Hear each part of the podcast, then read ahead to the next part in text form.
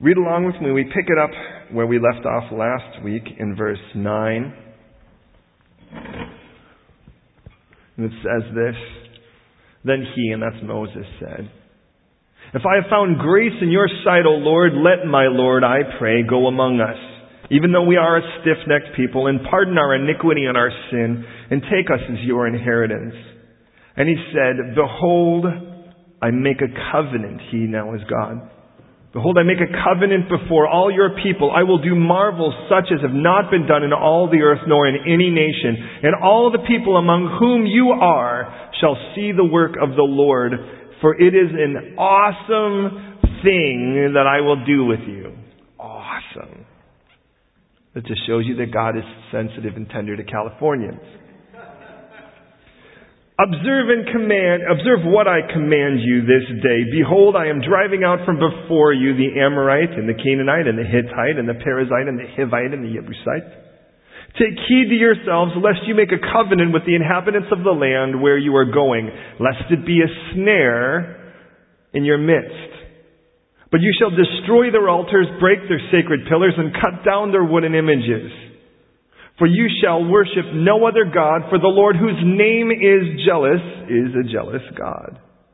Lest you make a covenant with the inhabitants of the land and play the harlot, play the harlot with their gods and make sacrifices to their gods, and one of them invites you to come and eat of his sacrifice, and you take his daughters for your sons, and his daughters play the harlot with their gods, and make your sons play the harlot with their gods. You shall make no molded gods for yourselves.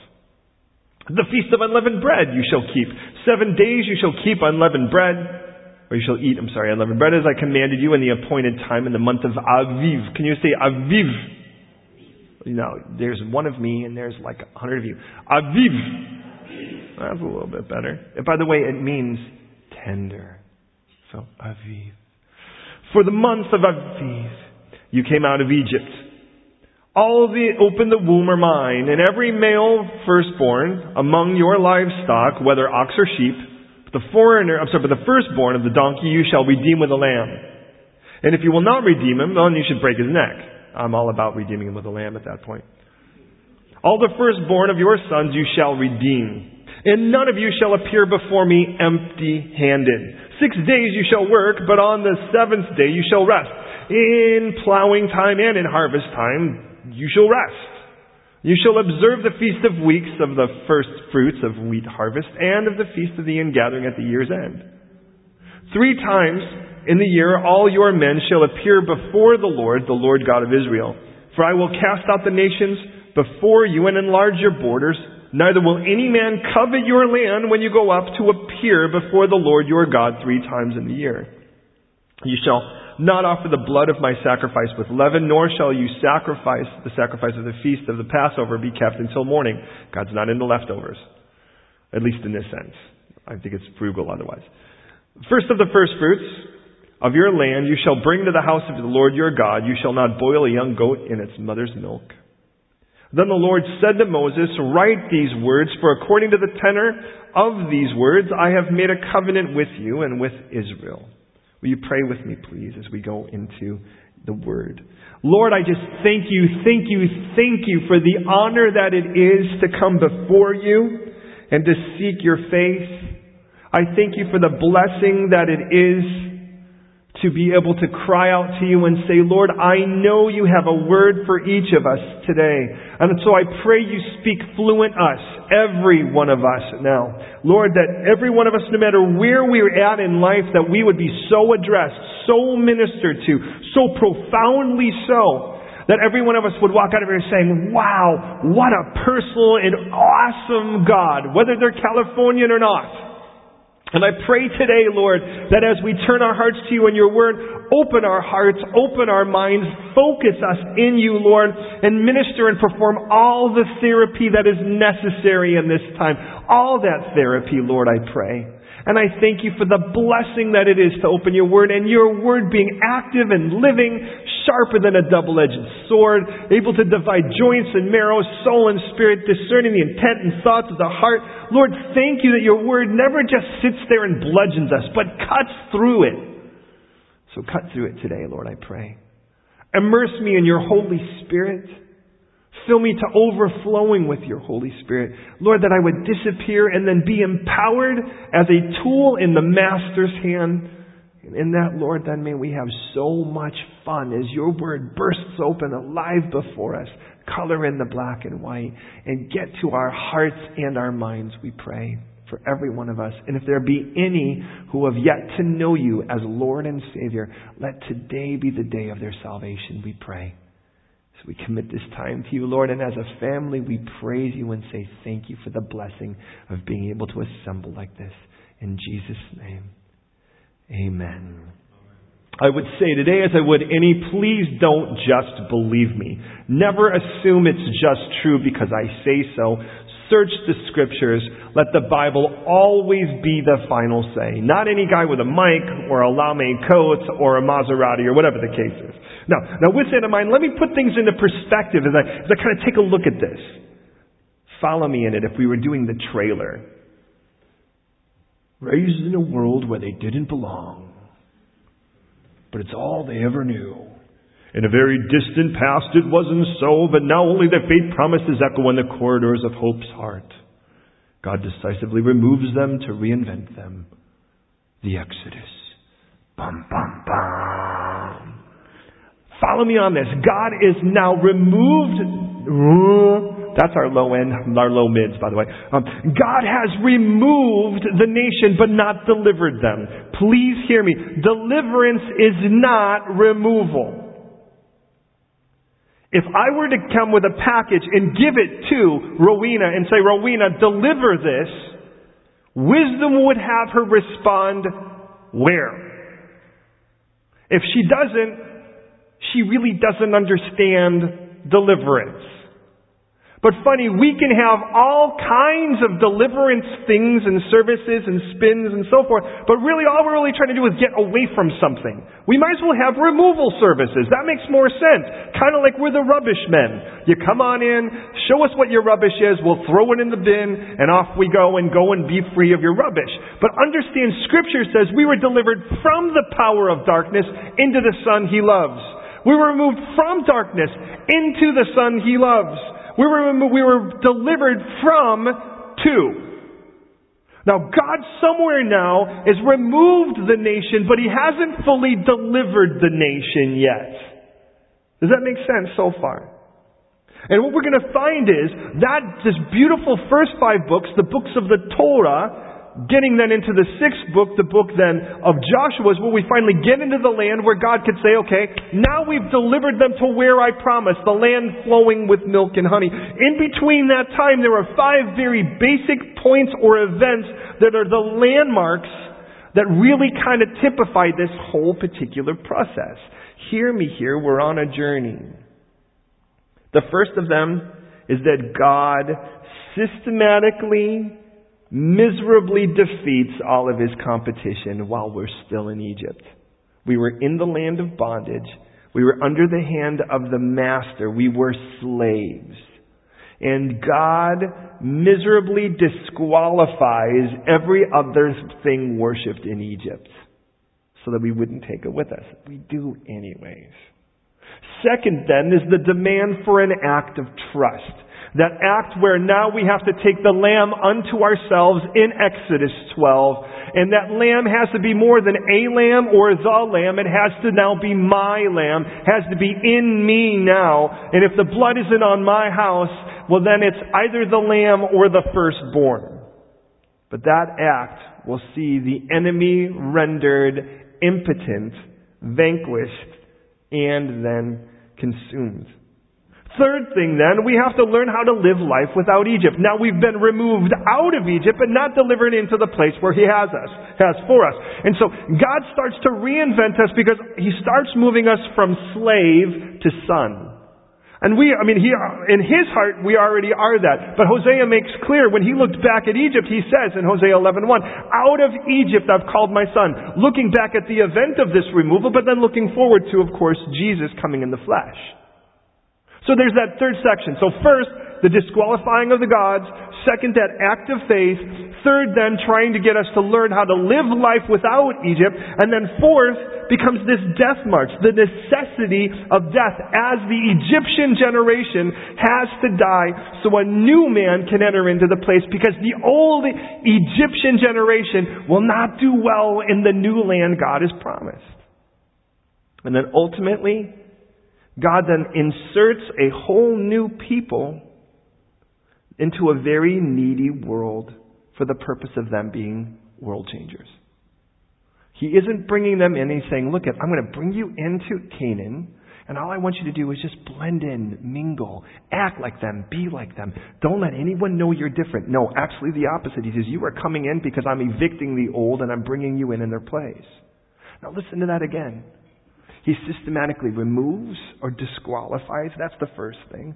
And then from that takes that act of faith, and then we start to live life without Egypt. And then from that we see that generation die, and then from that ultimately then God reinserts us into the world around us to be world changers. Are you following me on that? Interesting because God seems to have that pattern in just about everything He does. It's sin, and then salvation, and then sanctification, which means setting you apart, and then God's sovereignty, where we learn how to rest in Him because He's the one who has to do the work as the old man dies, and then ultimately service as God inserts us in to be world changers. Sin, salvation, sanctification, sovereignty, and service. Are you following me in that? Interesting because if you look at the first five books as a whole, the first book, what do we have? The focus on sin, the initial sin that brought us out of Eden. The second book, the book of Exodus, salvation as he starts to remove us. Leviticus, God starts to set us apart. That's sanctification. Numbers, that's where we really see the generation die off in a hard way. That's God's serenity. And then ultimately Deuteronomy, the book where the word love is mentioned more in that book than all the first four combined. He prepares to reinsert us into the world to be world changers. The book of Romans, chapters 1 and 2, sin, 3 through 5, salvation, 6 through 8, sanctification, 9 through 11, sovereignty, 12 through 16, service. God has this habit of doing this throughout scripture because it is the way we walk as Christians interesting if we don't start moving like that. What we forget is that what we're about to do is take a journey because this becomes the frustrating part as a Christian. We're like, I'm saved, so I should be perfect, right? Why am I still struggling with sin? God's like, you're on a journey here. The old man has to die because the old Amina doesn't do well in the new world he's going to insert you in. The old Anita isn't going to do well in the new world he inserts you in because the old person was a world changer, but not for anything good. Now God's got this beautiful new person he's making out of Io, but in the person he's making out of him, that person isn't just so that he could go, yo, check me out. I'm a lot better than I was before. Now he's going to look at God's like, God's like, I'm changing you, listen, so that you could become then a world changer in the place he inserts you back into. This is simple as this. You come to church, and people say, I don't want to come to church because there's too many hypocrites. That's like saying, I don't want to go to the hospital because there's too many sick people. Duh. Figure out the fact you're sick too. But the, the scary part is when we think I should come to church because I'm sick, and maybe at best I could come out well. Dare I say, you come in sick and you come out a doctor. It's a different story altogether. God isn't intending for you just to walk and go, hallelujah, I'm just well. He's going to use you as evidence in a world desperate for it. Does that make any sense at all? And in a world that says, well, we're going to set the rules, I think we should be able to come as we are. And can I just say, I, am not as concerned about how you come in as, you, as the way you come out.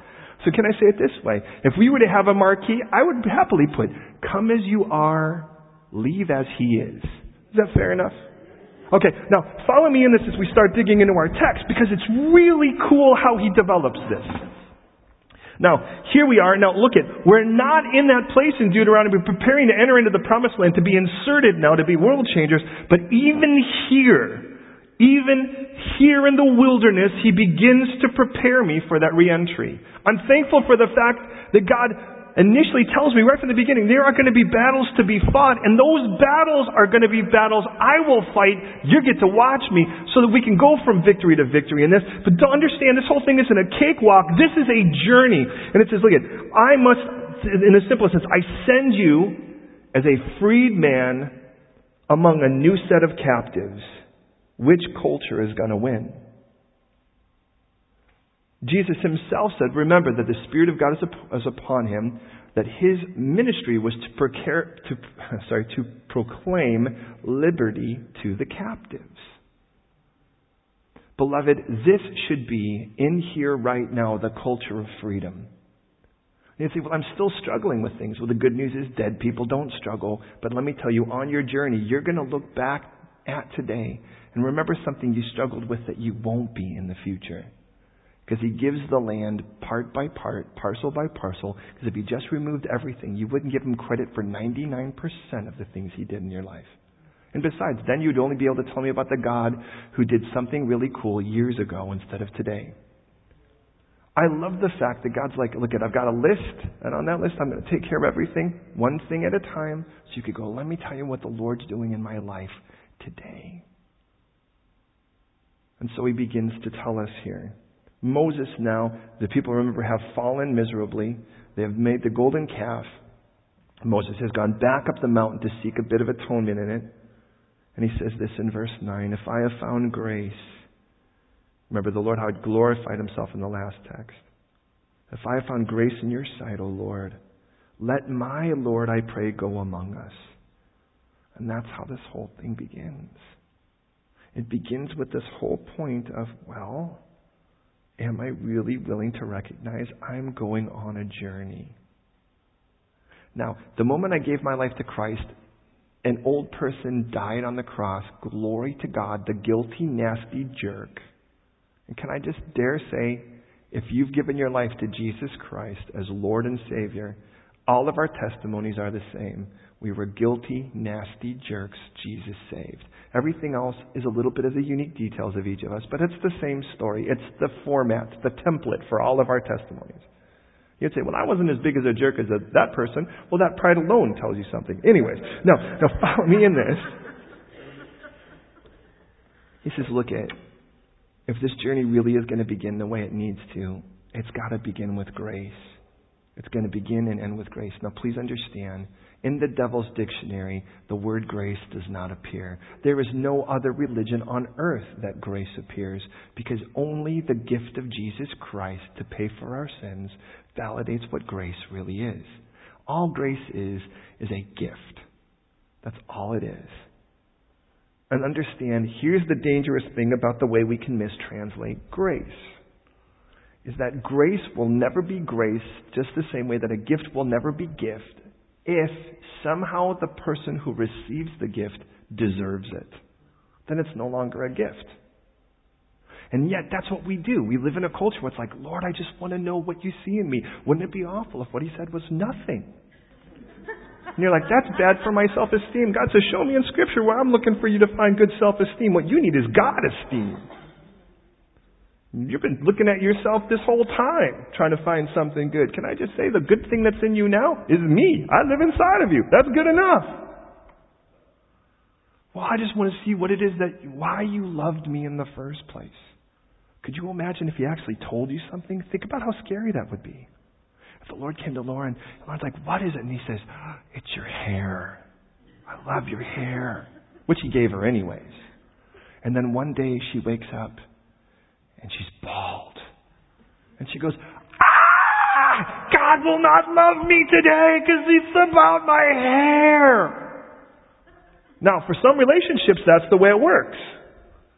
God loves you because you're thin, then you get older. God loves you because of your muscles, and they become fat. Gravity wins. I'm sorry.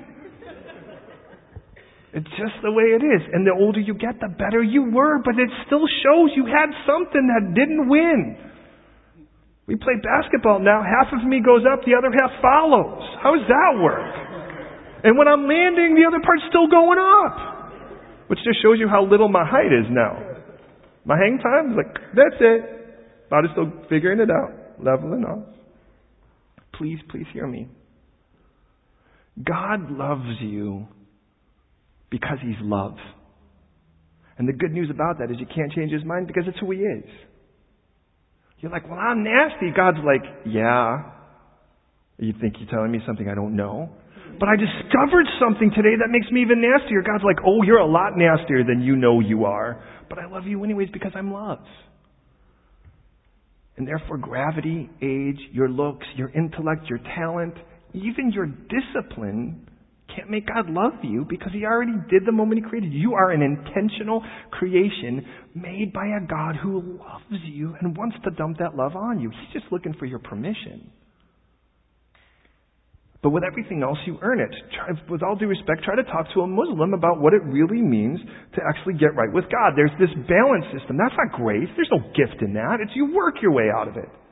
We can do that among some of the Christian church if we're really messed, and it's very cockeyed from scripture where it's like, well, if you pray enough and light enough candles and give enough to this and so forth. Well, in the end of it all, what you're still doing is trying to make something balanced. There's no gift in that. And he says, if that's the case, grace is no longer grace. Here's the danger. Is that we could so bank on that grace that we actually don't even realize the power or the value of the gift we've been given so it doesn't change us. Well, like, it's alright, God's just gonna forgive me anyways. Has anyone ever told you something like, you know, it's always better to just do and ask for forgiveness than actually just ask for permission?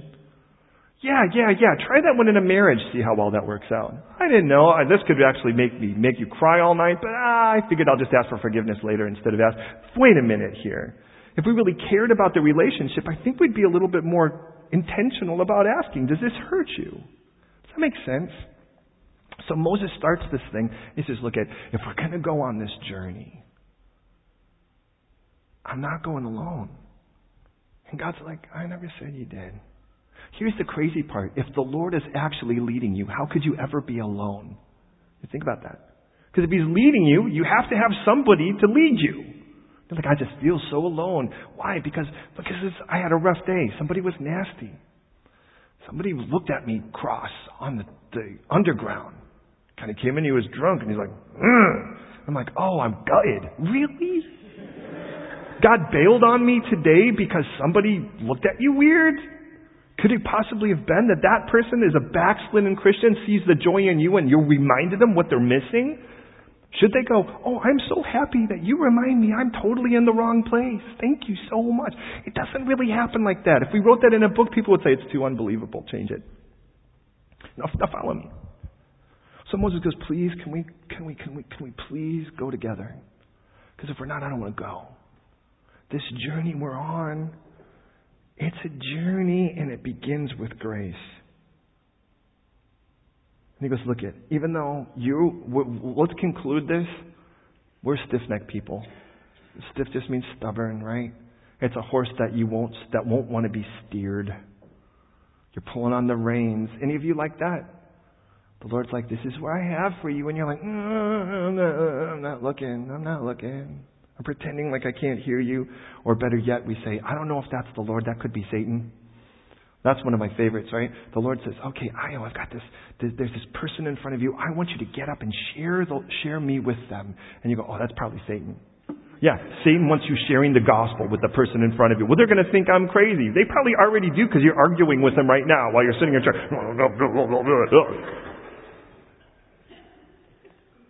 And pardon our iniquity and our sin, please. Let it go. And take us as your inheritance. Understand an inheritance in the eyes of his son is the prize. And Can I be just more than just something you tolerate? Jesus says the kingdom of heaven is like one who walked through a field and they saw a jewel. And that jewel was so precious, they gave up everything to buy the whole field that jewel was nestled and hidden in so he could purchase, is the term used. Now, there's two ways to look at it. One is, well, the kingdom of heaven, then I have to go out and sell everything so I can get the kingdom of God. The problem is, can you really purchase the kingdom of God? How could that be grace? I just want you to know today I bought the kingdom of God. you know, yesterday I was a sinner going to hell, but I raised up enough money on support, and now I paid down my slapped down my check and my debit card, and whoa, I bought the kingdom of heaven. Yeah, that doesn't sound so good, does it? The other option is, as God had already defined in the earlier parable, in that same chapter, that the field is the world. Somebody walked through the world, saw a jewel so precious that it cost him everything. And he said, Okay, I'll give up everything for this. If that be true, then the only jewel that's left is you. You were the thing that he walked through the field and said, Oh, if I have to give up all my glory, all my infinity, all of that just to get Hugo, I'll do it. C'est très bien. And so the Lord's response to this, please pardon our iniquity and our sin. Please take us as your inheritance, is this. Behold. Or in what we might say, yo, yo, check this. Behold, I make a covenant. But please understand what a covenant is. Some would say it's like a promise to the umpteenth degree. But please understand, there's a word they use to this day in the Middle East. You don't enter into a covenant, you get united into a covenant. What a covenant does is it unites two things. We are bound in a covenant. We are held in a covenant. That's why marriage is a covenant. It's two people that are doing more than making a promise that they hope will work out. They are being bound together by that covenant. Traditionally, the earliest way that you made a covenant is you took a gigantic animal, like an ox, you cut the thing in half, Imagine how gross that would be. And you put half of it on one side, you put half of it on the other side of it, and then you walk through it saying your end of the bargain. This is what I'm going to do, and if I don't fulfill my end of the bargain, may what happened to that animal happen to me. That's what happens in marriage, by the way, when people choose to get divorced. They get united and then they're bound together. They become one. And then they're like, no, no, no, we want to tear this thing apart. And what happens is they, both parts of them, both individuals become like this animal torn in half. So when Moses says, please go with us, God could, God, he could have said, yeah, I'll hang out for a little while, see how it works out. To be honest, if any of us were God, pretty likely that's as far as we would go. To be honest. Anyone ever burn you and then say, please come and do this again with me? And the last time it turned out really bad. And you're like, at best, if you think you're being really good, if you're like, yeah, maybe, but I'm going to make sure I have a way out at any moment. Right? God doesn't do that. To enter into a covenant actually doesn't just close the door behind you, seals it up so it becomes a wall. There's no way out of this. God's not checking windows to see which one to jump out of. When He binds Himself in a covenant here, He says, look, at, I'm going to make a covenant with you guys. Now, it's like, what was he waiting for? Why, why didn't he say that before? Because he had already entered into covenants with him. He's like, look at what I was waiting for is you to be honest about who you are. Because Moses would say, you know what, we are stiff-necked people. He doesn't say they are a stiff-necked people. Don't miss that. Because we can do that in the church. Have you ever been to a hate the church church? I think that's one of the strangest things. That's like a women hate women group, you know? Like, how does that work? We hate women, but you are a woman. Do you hate yourself? It's like, well, we're together, but we hate the church. Well, you're a church. They're like, no, we're a body of believers. Yeah, you're a church. Now, now follow me in this. In this text here, God says, look, I'm going to enter into a covenant. Could it be any more clear that I am that committed to you, even though you're right? You are stiff-necked. Look, at when God entered into a relationship with you, He already knew the baggage you were going to bring in, and He already knew you were going to be trouble, and it didn't stop Him from wanting to enter into the relationship anyways. Can I just say, hallelujah for you guys, because me, it wasn't as bad. No, I'm just kidding. Just kidding. No, listen. I make a covenant before all the people. I will do marvels such as have not been done in all the earth. For in all this nation and all the people among whom you, sh- you are shall see the work of the Lord, for it is an awesome thing that I will do with you. And there's only way I can put this is that God makes a covenant of awesomeness. God didn't say, I'm going to make a covenant of mediocrity. What I'm going to do is kind of cool. Check it out. You'll probably go, huh, cool. There's no quite, there's no we in this. It's like, I'm going to do something, you're going to go, awesome. And that's the idea. It's like, I mean, it's like, like every one of us turns into like Kung Fu Panda for the moment. We're like, oh, awesome. And what is it? He's like, look, I'm going to put you in a place you can't even imagine yet. You've been in rough places, but I'm telling you what, you've been a slave, You've been, you've been under the hand of bondage. You haven't been able to say, this is what I want to do, and they, who cares? Do what I told you. Now all of a sudden, like, I'm going to put you in a place where you're going to be like, this is freedom beyond what I can imagine. And the problem is, it's so far beyond what you imagine. If something just gets better, you think you're there. He's like, it's so far from that. Please hear me. I was raised in the south side of Chicago. We talk about it. Of the 19 kids that lived in our neighborhood that were teenagers, three of us lived through our teen years. It was a bit of a rough neighborhood. Most either were murdered or died of overdose, so they killed themselves. Yet in all of that, somewhere down the line, the dust kind of settles and you're still breathing and you think, how in the world happened? Now actually there were four of us, but Stacy Bajorgo, he's one of those guys that looks at his, looks at his face in the window and yells at it. So you could see whether, I mean, you could decide whether he really survived it or not. But please hear me in that. I mean, when you live in that kind of world where you can just kind of, it's just about survival and it's, that's enough, you really don't think that you, that there's another universe out there because you don't have time to. I mean, you don't think about land a lot when you're just trying to keep yourself from getting pounded by the next wave and you're just trying not to drown. And imagine if it was, we were in this situation. All of a sudden, Rodrigue, Rodrigue comes to me and he goes, Brother, I have a place for you. You're like, all right.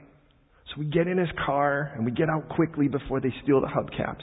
And, and we start driving out and he just pulls me into North Chicago. In North Chicago, things are a little bit nicer. Guys wear ties. That's strange. Where we are, if there was something like that, we're going to do something with it that's probably not very kind. And I mean, people are a little bit, you know, and the things are like, you know, now you can actually get a hot dog without scraping stuff off of the pavement that was, you know, oh, let me get that for you. And I mean, things are a little different. I think, oh, this is awesome. And he's like, no, no, this isn't it yet. Okay. And he moves you from there, and we, we move from there, and we start moving into the suburbs, and we start moving into the suburbs, we see something I've never seen before. Big rows of green. They, like, what's that? He's like, that's grass. Oh, okay, I never really saw that when we, we were except on St. Patty's Day. And, and, you know, things are really different. And I start going, wow, this is really different. There are trees, and, you know, like skyscrapers are replaced by trees, and all of a sudden it's like you take a breath and you're like, I can't smell the air. Is it still there? Right? I can't see it. And, and he goes, but this isn't it. It's just better. And from there, all of a sudden, we move from there and we started going beyond that and we get to California. And in California, things are getting warmer too. And I'm like, oh, this is amazing. This must be it. And he's like, no, but it's a good pit stop. And then from there, we get on a plane, something I hadn't thought about before this point, and he flies us to a place like Italy. And you're like, now, not only is it an amazingly, and it's warm and it's nice, but now they're like shoving you full of pasta till like mostaccioli comes out your navel, you know? And you're thinking, okay, this has to be it. And he's like, oh, no, no, no. Then he flies us to London, and here I meet you. And you go, okay, that is a step beyond a step. And for some of you, you're like, really? That was it? Yeah? Okay. All right, well, good luck on you there. No, no, please hear me because in every step it was so much better than the last step that you think it could be enough. And this becomes the problem, what we'll see with two and a half of the tribes, when God says, This is the land I have for you, and they get right to the water and they're like, Yeah, but I think this is good enough. I think there's an awful lot of people out there that are going to be like that, where God's like, Look, at I have something so far beyond it that the only way we're going to put it is I have a covenant of awesomeness. And you're like, Can I just have a covenant of cool? Good with that. I just want to be whelmed. I don't want to be overwhelmed. Just whelmed is nice. Because we're so used to, you know, and you, you see it, right? We see it on the underground as we see the signs that say, oh, taking delight in the mediocre. And I'm thinking, really? We were at Angel Station, we're about to head down and they put these little quips up and one of them said, at first you don't succeed, redefine success. I'm like, ah, really? How about, I don't know, try harder? Sorry, we don't know what that means. I mean, there's just something strange about that to me. And then we come to the church and we're like, oh, how a little bit better is our God a little bit better is my life, and I'm not going to hell, but it kind of feels like it now, and maybe later it'll be better. And we're like we're singing these, you know, and we, we, we our mouths defy what our hearts proclaim because if we really were honest, we're like, ah, is this really the promise? And like God's like, well, you know what? Part of it is that that old person doesn't belong there, and I'm going to kill that old guy so that the new person's going to be able to be the kid that goes, oh, this because if you're the old jerk and God puts you in a new relationship, chances are all you'll do is ruin it anyways. So the Lord's like, I'm going to make a covenant with you. And the covenant I want to make with you is going to be a covenant of awesomeness. And what I'm going to do is I'm going to drive out the nations. Six nations we have here. All assumedly, at least from Genesis 10 and Genesis 15, they seem to be all children of the, of the son Ham of Noah. Probably one of the reasons why they don't eat it today. Anyways, and notice, by the way, if we're going to take the land, if we're going to get the land, it's going to be battles. And that becomes one of the reasons we're a little bit more cautious about jumping into this. Because if we jump into this, we're like, oh, I don't know. I'm tired of fighting battles. The crazy part is, is that if we don't tear down these altars in our own hearts, we're going to lose every other battle because the bottom line is that's where it starts. Do you remember the story of Gideon? Some of you, and what I love about it, it's like the, it's like the biggest chicken in Scripture that God calls mighty man of valor. Really fun story. If you're unfamiliar with it, it's in the book of Judges. And and, and, and, it's interesting because here's this guy, and, and it's, it's easy to remember who the enemy is at this time because it's Midian. So it's Gideon versus Midian. And Gideon is, they're in a place where they would kind of work the harvest, and when the harvest would come up, the Midianites would come and just steal all their stuff. And there's like, talk about how futile. It's like you work really hard, you finally get the harvest, things finally grow, and then the guys come, ah, and they take all your stuff. You're like, I worked so hard so they could take my stuff. Well, at this point now, they're so afraid that Gideon is threshing wheat in a wine press. Now understand there are two very flat areas when it comes to our agriculture in Israel the wine press and the threshing floor. The way that a threshing floor works, for instance, is wheat, the stalk, the, the straw part, is very light, the heads are a little heavier. So you take all of that and you bring it up to a high plane where you actually kind of ride a little sledge with pieces of rock and, and, so forth underneath it, and it breaks up stuff so that what you have then is the heavier heads and the pieces of straw. And what you do then is you just take a fork and all you have to do is throw it up in the air, and the wind, because usually at those plains, those mesas, the wind is a little bit windy there, which is a good thing for wind to be, and you throw it up and the wind blows away the straw, and what's left then is what you eat. That, by the way, is called the chaff. Now, what you need then to do this is a good wind. Are you with me on that? Now, wine press is on the other side of things. You step on the grapes, and as you step on the grapes, and you know why you step on the grapes without shoes? Because the grapes have seeds, and the seeds being broken would make it bitter. So, you take, and you take a thing very similar to nylons today, and you would cover the ravine. It's like there's this little irrigation channel, and it goes into a second area here that's completely covered. Do you know why they cover that area? Because they don't want a bug to land in their wine because that would make it unclean. Does that make sense? That's why, by the way, Jesus would say, You strain a gnat but swallow a camel. It's like you don't even look at the big things. You're too busy trying to make sure a bug doesn't land in your wine. Well, understand here, the last thing you want is a windy place, right? Because when the wine comes down, you don't want anything blowing in your wine. So that's the worst place to be threshing wheat. Because there's no wind. So he's like, you know, I mean, imagine how hard a work it is. And all of a sudden we read that an angel appears. Now imagine here's this guy, he's scared to death, he's afraid of the Midianites coming in any moment, and the guy kind of shows up and he's real nonchalant. He's like, hey, imagine here's this guy ah! right? And he's like, mighty man of valor. And I think as an angel, I'd be like, mighty man, mighty man of valor. That's what you are, yeah. and he goes, the Lord is with you. And Gideon's response is this. Well, God is with us, then, then, then why do we have all of this trouble? Why is all this trouble? Why are we constantly being beat up and bullied and all this? And he goes, Go in this might of yours. You're going to deliver this nation. And you kind of go, What? Did I read that script right? He said, Hey, old Manny, Manny Manaveller. He says, Well, why are we, is this all happening? Oh, where's God anyways? And then he goes, Go in this might of yours? Could I just say, let's just remove his talking. Hail, mighty man of valor, the Lord is with you. Go in that might of yours now. Do you get it? I'm so thankful sometimes when the Lord doesn't listen. You ever have times where you just throw something at him and the best thing that God could do was not hear you? You're like, hey, God, I'm sorry that I don't know what I was talking about. God's like, I don't know. We're, we're, let's get past it.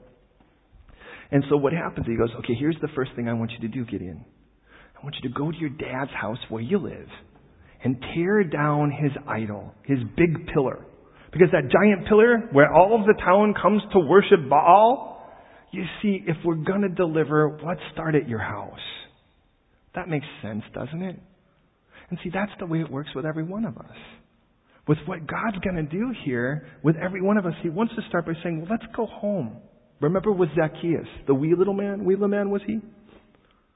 Zacchaeus climbs the sycamore tree And, he, and here's a man that's clearly, in the eyes of the Jewish people, a total betrayer. And as he walks home and he's like, hey, why don't you come with me? And Zacchaeus is like, awesome, where are we going? He's like, your house.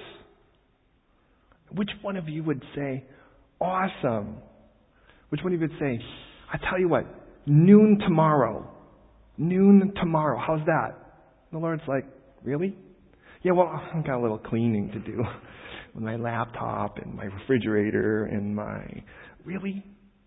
See, this particular guy had a whole bunch of money that he had stolen from people that was in his house.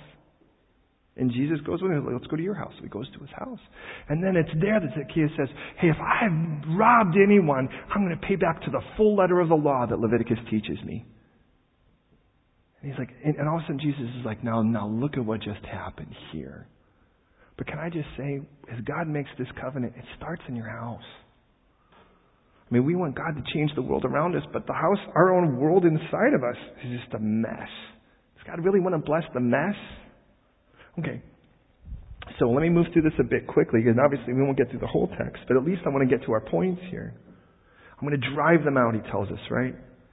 So what's the response here? And there's going to be two parts to it. Apparently the second be next week. The first part is in regards to what needs to stop, what we need to be careful not to do. And then the second part will be what we should actually be careful to do. Please hear me. God is not a God of nots. He's a God of instead ofs. And this is the danger if we're not careful. So we could tell people, you need to stop doing and you need to stop doing, and you need to stop doing. And what we're done with is we just don't do anything. But God's like, instead of, can I give you something in its place? So the first part's the prohibition, and then the second part then is the exhortation. So here, verse 12, look at it with me. Take heed to yourself, lest you make a covenant with the inhabitants of the land where you're going, lest it be a snare in your midst. God remember says, I'm binding myself to you in a covenant. I really would like you to bind yourself to me in this covenant. But I warn you, as I reinsert you into this world around you, you're going to be tempted to unite with them. Listen, listen, listen. You're going to be tempted to unite with them instead of me. So I put you in the world, and you inherently you know you can't be loyal to both. Jesus talks about that with money, right? He says you can't serve both. You're going to love one and hate the other. That's what he says. And you get out into that world there that he puts you back into and he reinserts you and you're like, I want to be a part of this. Huxley said it was a brave new world. I think he's right. This is amazing. And, and, and we get to this place where God's like, no, no, no, listen, listen. Friendship with the world is hatred with me. That's what James and John both tell me. Is that really what I want? And he goes, look, you need to be careful. Interesting. The word for take heed here Here's another Hebrew word. I want to challenge you to say it loud. The word is shamar. Try it. Okay, shamar. You know the first time that's actually used in Scripture?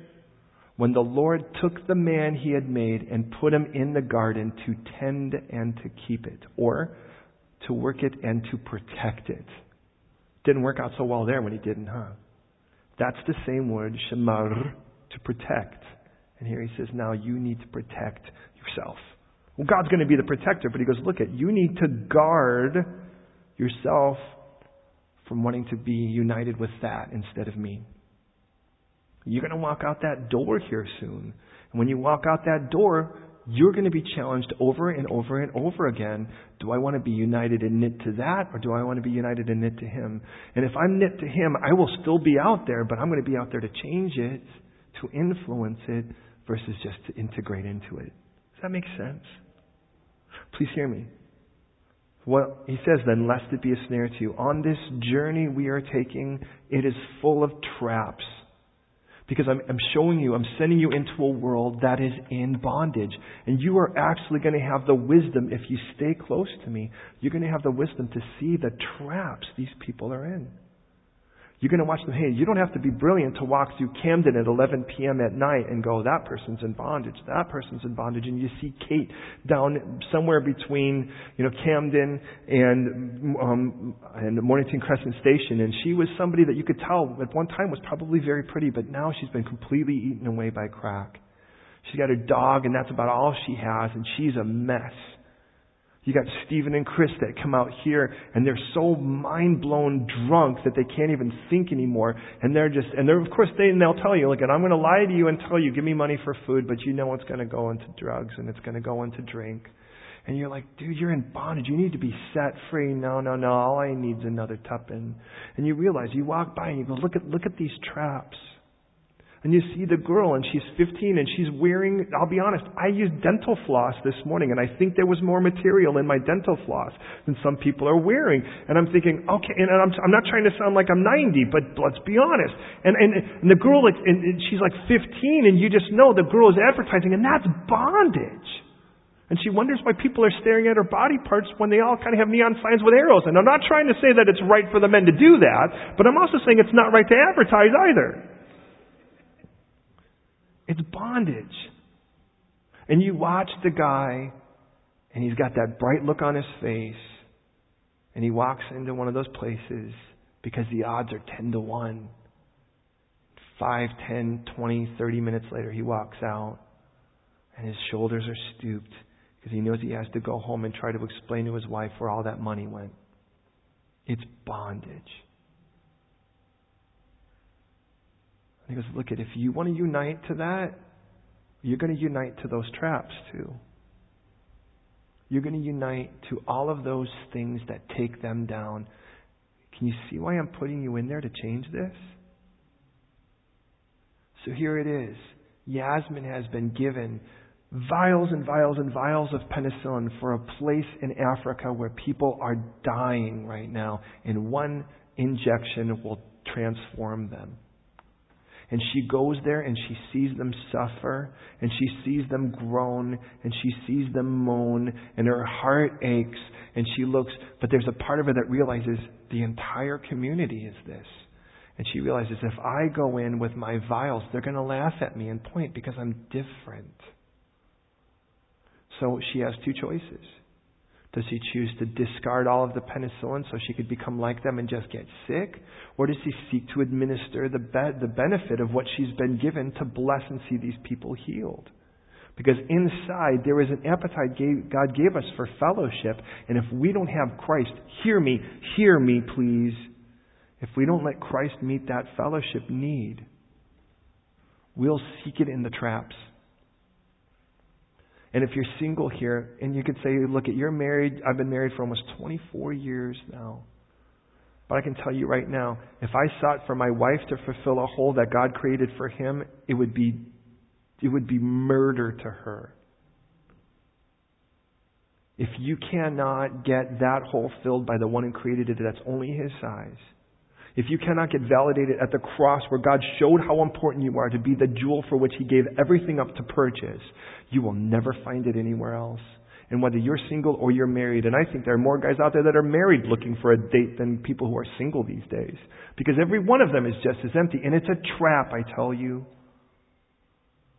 So what do we need to do? Verse 13 he says, then destroy the altars break down the sacred pillars and cut down the wooden images. And you're probably aware, and I don't want to be crass, when we're talking about wooden images or sacred pillars, we're talking about giant body parts propped up. And that's what people danced around and worshiped. Uh, to this day, they do that. They just don't usually make it a big thing. They just do it on the internet. And can I just say, in the simplest sense, we are declaring war on our culture, but please hear me. The war we're declaring has to be in our hearts not like we need to go out there and just start shooting people because the craziest thing in the world is if we want them to know Christ, why wouldn't we want to send them there prematurely? But first, if this heart isn't right, why in the world would I look at somebody else right? I want to declare war in here of the culture that I only came from my Egypt, but the world he's inserting me into to say, you know what? What I want to be is a person who brings life to the morgue and the war in the simplest sense. As I look at the traps, and this is what I kind of saw sex and drugs and alcohol, those are simple. But beyond that, there's the loneliness. Do you see it here? It's the apathy. Do you see it here? It's the pride that even if you were dying, you wouldn't ask for help. Do you see it here? I used to say in America, a man would leave his wife for another woman. Here, a man will leave his wife to be alone. Listen, they're traps. And please hear me in this. I want to declare war on that. That selfish, self centered, self driven, self centric universe that we create for ourselves. You know what the opposite is? Love. It's just that simple. The war we, we wage is a war of love. But can I just be honest? If we're not careful as a church, and we're almost done here, beloved, if we're not careful as a church, we could just be that world out here, only nicer. Do we come in here to get, or do we come in here to give? What God intended church to be was a place where we could receive instruction, sure, but to be honest, a place where we could have court vision, where our eyes are open and say, God, I want to discover what you have for me and how you want to use me, and this should be the safest environment for me to do it. God, show me how you want to use me, that I'm not just the appendix or the tonsil that probably could be removed and it won't make a difference. Lord God, I know you've created me as a part of the body. Now teach me how to function like it. So I want you to destroying those things. For you shall, verse 14, and let me read through it. Read it with me. For you shall worship no other God, for the Lord, whose name is jealous, he's a jealous God. Now, can I just say simply, a very simple point, you can't be jealous of something you don't want. I don't like coffee. If you won a lifetime supply of Starbucks, I'm not going to be jealous over it. That's simple. Some others of you might kill each other for it. Me, I'm not that person. I don't like country music. I have a hard time putting the two words together, to be honest. Now, if, if you like won tickets front row to Slim, Willie Whitman, whatever, boxcar, whatever, Hank something, with the, you know, whatever, I'm, I'm not going to like stay awake at night wishing I had your tickets. The only thing I could be jealous of is something I want. And the only thing in Scripture God is jealous of is you. What does that tell you? Lest you make a covenant, notice the word again, with the inhabitants of the land, and they play the harlot with their gods, and they make sacrifices to their gods, and one of them invites you to eat of the sacrifice, and you take your daughters, and you intermingle. In the simplest sense, all this says is this. If you're not willing to let me destroy those altars in your heart, the altars where you sacrifice, where you seek to be connected. If you don't let me tear down and destroy those things in your heart that are the pillars, those things that are landmarks, that are memorials of those tenants and bondages. If you don't let me destroy those things, if you don't let me destroy those things where you've got to have the tangible instead, then you're just going to wind up being just like them. Isn't that what he says in the simplest sense? In the end of it all, you'll just integrate and no one will know you different from anyone else. And let's be honest. If you were to go out there and to tell someone, I'm a Christian, how many people do you honestly think will say, What's that? The last thing, and we pray. From 18 then through the rest, we're going to see the opposite. We're going to see, okay, these are the things you shouldn't do.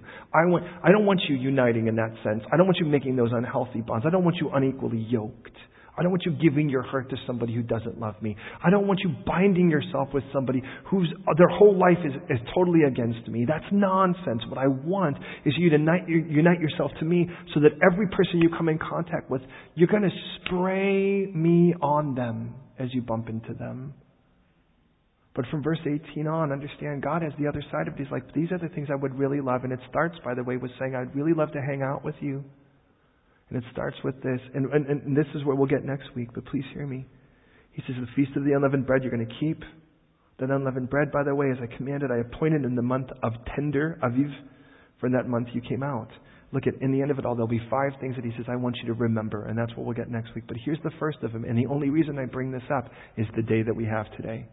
Listen, he says, instead of all of this, instead of wanting to be a part of that, instead of wanting to make sure you're the hottest in the club, instead of making sure you can outdrink the rest of them, instead of making sure that you could still be the hottest thing that walks in the room, instead of making sure that you know the dirtiest joke or you're the, the strongest whatever to beat up everybody else or whatever it be, Unite yourself to me, please, and find your satisfaction in me so that you can actually look at that to want to make it different.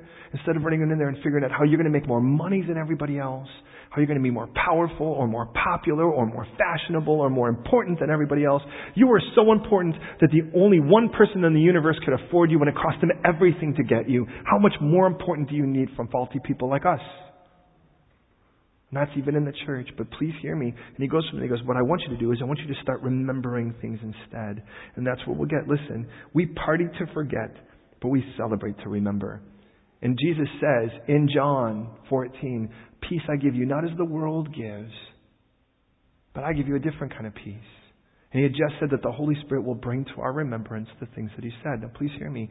Jesus' peace causes us to remember his promises, remember his word. His peace comes at remembering. The world's peace is a peace we get by forgetting. That's why we get wasted. That's why we spend six hours on the, you know, the Lord of the Rings trilogy and think that'll help us, or, or all 12, you know, Star Wars movies or whatever, and we think, oh, if I could just do that. Or we get lit up on speed or whatever it is, or we just go from sex to sex to sex or whatever it is because we're just trying to escape. We're trying to forget.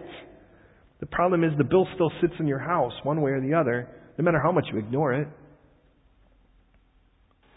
He says, This is what I want you to start to remember. Remember the Lamb. The Lamb was sacrificed so you could be set free from that bondage. That lamb was sacrificed. Don't forget that's how this started. Was that lamb was sacrificed so you could go free. And this is what we do. We break bread and we drink wine. That's how we remember because the bread that was broken is called the lemechani, the bread of affliction. And he goes, don't you forget you were a slave. You weren't just a nice, sort of nice person that needed a little nudge. You were a slave. Because scripture says whoever sins is, is in slavery to it. You were a slave and the lamb chose to be sacrificed. And because the lamb chose to be sacrificed, you could be set free. Don't forget that's how this starts. My question to you is, have you been set free? Have you accepted the gift of the Lamb of God? The very first title Jesus is given by John the Baptist. Look, the Lamb of God that takes away the sins of the world. Have you accepted the Lamb? If you've accepted the Lamb, this, what we're about to do, which is communion, makes perfect sense. We break the bread to remind ourselves we were in bondage too. Like Egypt, we were slaves to sin, but the lamechani, the bread of affliction, is broken before us because it's over now because Jesus took that affliction upon himself. And the cup is a cup of a covenant, just like we saw in our text. God's like, I am uniting myself to you. You unite yourself to me, not to that world that's full of traps, but to a God who's full of freedom. So, first, we're going to pray. And as we pray, I'd like to give you an opportunity. Have you accepted the gift of Jesus Christ? Now, I'm not just talking about, I, I believe he exists. Yeah, that's great. But you could believe a bus exists and sit at that bus stop for the rest of your life until you get on it. But Jesus needs to be your Lord because He didn't just die for you, He rose again on the third day to be the Lord of the brand new life that starts the moment you say yes because now He begins you on the journey. Have you said yes to Him? If not, I'm going to give you that chance. If you have said yes to Him, hey, let's enjoy the journey together. Because all oh, we are are people that are being cleaned up from the Egypt we came from while the old person dies as he continues to move us more into where he has for us. Will you pray with me? Lord God, I thank you so much, so much for what you've done in this time. I thank you for this beautiful text. And in this beautiful text, the way that you have so ministered to us. I thank you for the way you've spoken to my heart, God. And I know, Lord, that your ultimate goal is to take us and so transform us that you make us not just thirsty people who aren't thirsty anymore, but you make us fountains to be sent back into a thirsty world so that the world could know where the water of life can be found. So, Lord, forgive us if all we've ever thought is, is it's good enough that we're not going to hell. But, Lord, in that, as you prepare to reinsert us back into the world we knew, around us. Please, Lord, make us people even right now who will allow you to speak into our lives those things, Lord, that are traps, the altars that shouldn't be bought or born or propped up in our own lives that somehow we've allowed in our own homes, even like Gideon by the end of his life. And I pray, Lord, that you would tear down every altar. I pray as well, Lord, that you would destroy every pillar that somehow is propped up of pride and of power and popularity and provision or whatever it is that we want to try to unite the, to get from the world instead of from you. And I pray, Lord, that you would tear down every pillar as well and everything that we seek to be tangible Lord, every post, every idol, tear down every bit of it, Lord. That it would make room for the for us to be united with you in every way. That there wouldn't be this part secular and this part sacred, but every bit of our life be holy unto you. And Lord, I just want to openly confess today that we as sinners need grace. And without grace, we go nowhere. But Jesus, we confess that you came to earth tempted in every way, yet without sin, died on the cross that all our sins could be paid for, all our guilt could be punished. And then, just as Scripture promised, three days later, you rose from the dead so that we could have a brand new life, be a new creation where you, Jesus, are the risen Lord. And I stand here to say, yes. Jesus, yes, is you as my Savior. Yes, is you as my ransom. Yes, is you as my Lord. And I recognize this is because of grace. You don't love me because I'm so darn lovable. You don't want me because I'm so darn wantable. You created me to be with you. And in that, Lord Jesus, you love me because you're love. And so I just say yes by the power of your Holy Spirit, convict every one of our hearts here to say, Yes, Lord, I will follow you from this point forward on this journey, knowing that you have more than simply me following you away from where I've been. Although that's part of it, to leave those altars and those pillars and those monuments and those idols. But now as well, to be reinserted or inserted into the desperate, thirsty world around us, to be life changers, world changers history makers. So I say yes to whatever your will is, knowing that that's what you have. And I just commit this to you now. I'm yours. And if you agree with this prayer, I simply ask for you this is your decision to say yes to Jesus or affirm your conviction that you've said yes. I simply ask for you to say, I agree, so be it. And the way we say that is simply to say, Amen. And if that's you, I simply ask you to say, Amen.